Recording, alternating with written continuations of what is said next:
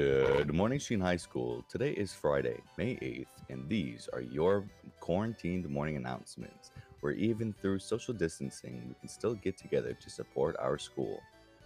Would everyone please rise for the pledge to the flag?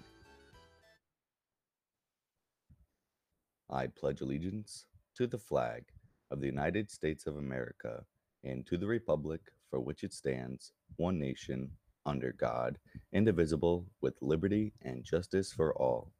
Please be seated for a moment of silence.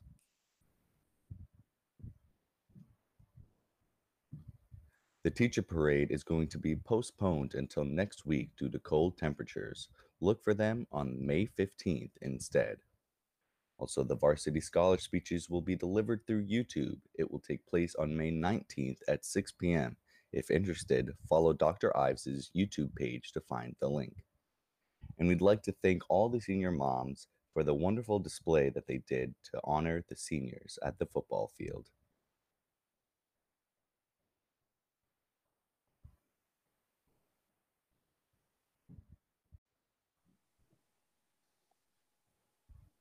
And now for some positive news brought to you again by the Good News Network.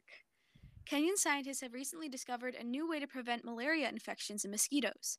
While studying mosquitoes near Kenya's Lake Victoria, they found a protective fungus called Microsporidia MB in some of the insects. They hope to spread the microbe in 40% of malaria infected regions, a first step in their attempt to eradicate malaria. Ireland is paying back a long overdue debt to Native American people now by sending aid during the coronavirus pandemic. In 1847, the Choctaw tribe contributed to relief aid in Ireland because of the potato famine. Now, the Navajo and Hopi reservations have been hit hard by the pandemic, but Irish residents have raised over $2.7 million in aid in an attempt to make amends, express their gratitude, and be decent people. Please donate to reservations if you can. And finally, whaling boats have been tied up for the second consecutive whaling season in Iceland to the delight of conservation groups. Only 3% of Icelandic citizens state that they still eat minke meat, and as this number decreases, conservation groups like Valor and IP Utgard hope that more whales will be saved. And now it's time for birthdays. We'd like to wish a very happy birthday over the past couple days and today to Kyle Hill, Nabila San, Justin Williams, Emma Gilhooly, Andrew Mansfield, Brianna DeZerga, Jaden Jane Luis, Denai Martinez, Anna Straub, and Luke Festa. Happy birthday! And finally, something to keep in mind it's Teacher Appreciation Week.